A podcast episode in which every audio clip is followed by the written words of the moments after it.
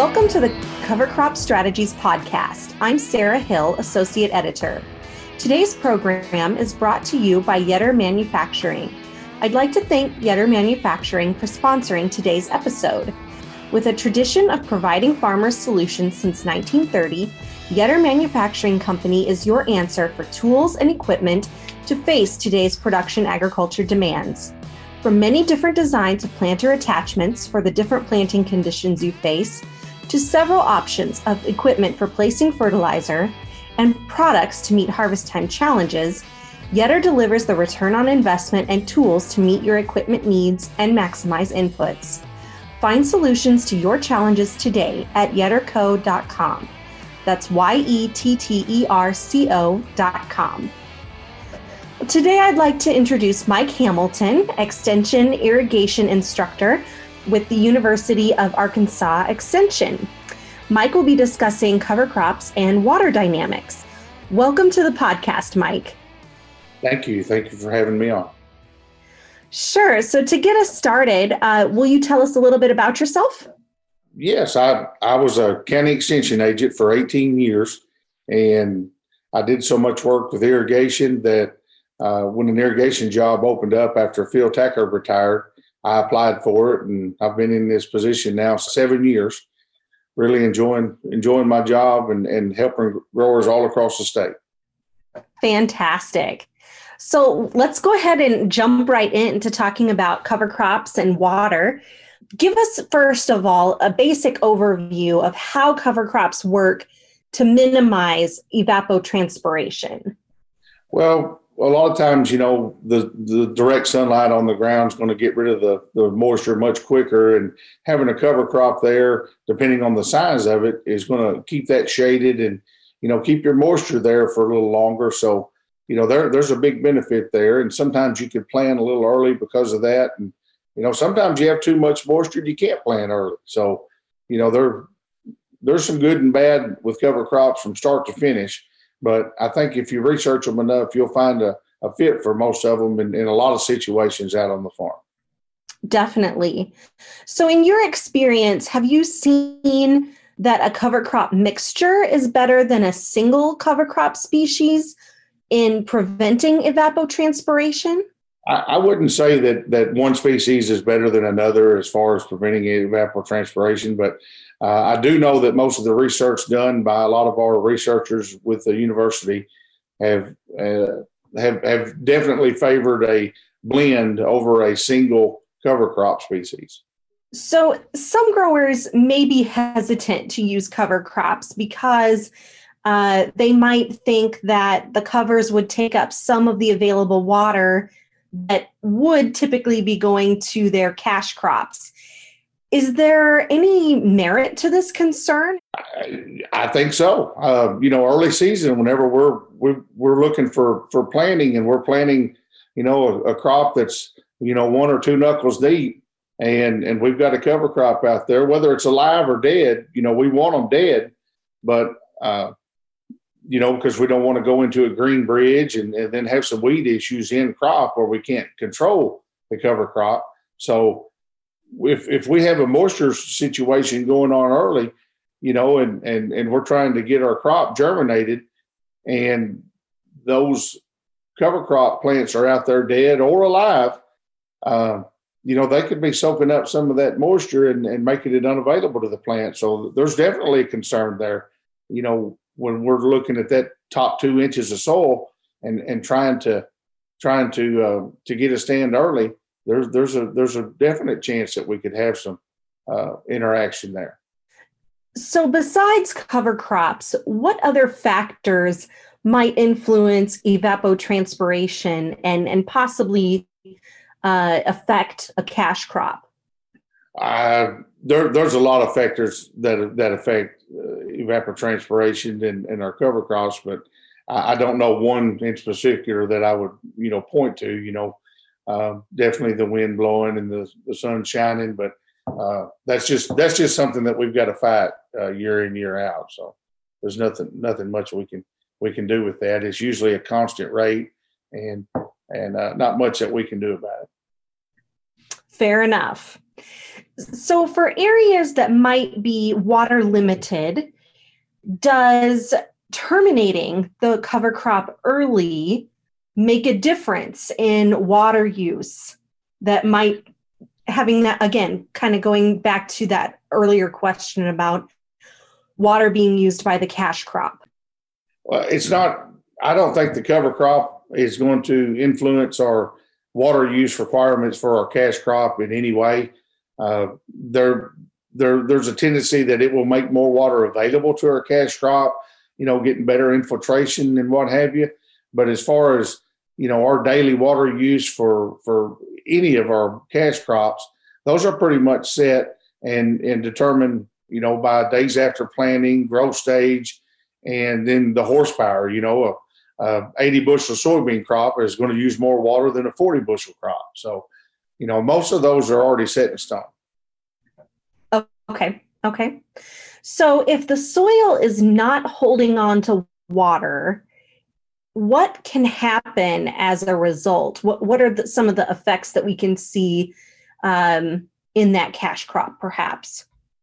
Well, as far as you know, the soil not holding the water, it's it's there, there's two ways that it's going to lose the water. You know, it's uh, you know the evaporation is going to be there, but but a lot of it is is runoff.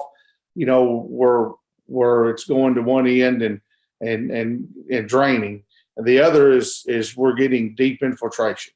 So, you know, th- those are the two scenarios that we have out in the farm is the water running off to the end of the field and not, not getting in any infiltration. And then the other op- opposite of that is where we're getting too much infiltration. You know, the water's going down into the profile and, uh, you know, not even getting to the bottom of the field from our irrigation pipe, you know, where we're doing lay flat tubing on one side. So uh, th- those are the two main things that, that affect our our infiltration. Okay. So often growers may think that cover crops help retain moisture in the soil. But what about situations where the soil is oversaturated? What what is something that um, or what are some strategies that growers can use in those type of situations? Well, that's where we're using a cover crop to help get that infiltration. Uh, you know, where where we get excess rainfall and we want to get that water in the ground instead of running off. You know, there, there's a there's there's where a cover crop can definitely help. But there's also you know surge valves that when we're irrigating that that will pulse from one one set one irrigation set to the other so that we can get the correct amount of water on a on a field. So, you know, a, a surge valve and a cover crop can can pretty much do the same thing uh, as far as getting the correct amount of water on a field. But I don't know about the oversaturated.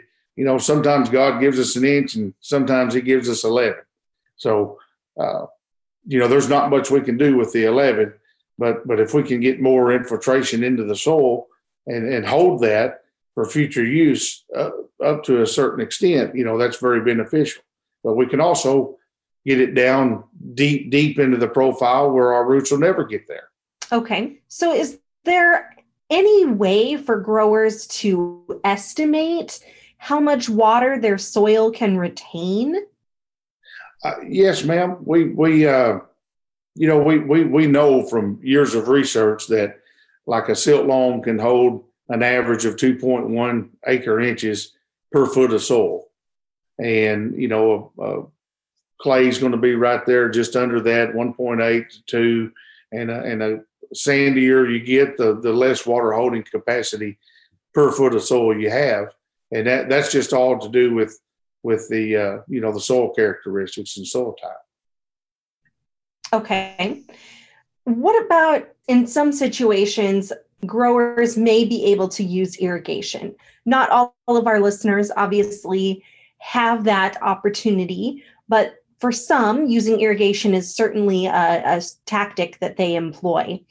Does using irrigation influence cover crop growth and soil moisture retention? I, I, know it would if we were irrigating, you know, when the cover crop was was there, and, and there are some that that might irrigate the cover crop if they're trying to get a stand or something of it. But you know, most of the time where we have irrigation, uh, you know, they're not actually irrigating the cover crop. You know, they're saving that for the cash crop.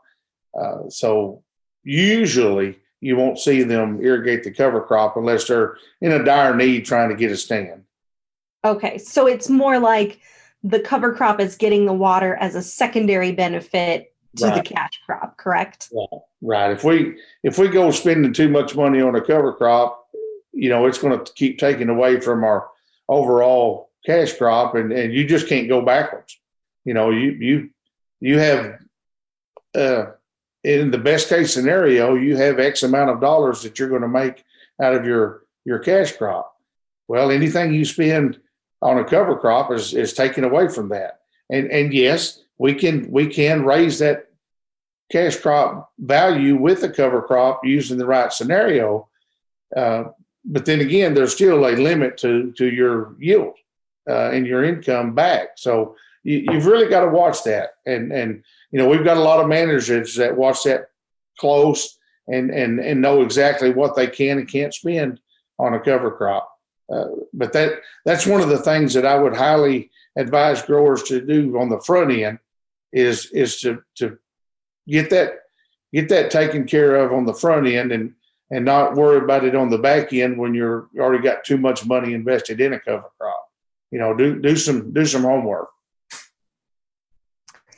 Good advice, certainly, as any grower is uh, embarking on their cover crop journey. Where could our listeners go for more information about how uh, water influences with cover crops?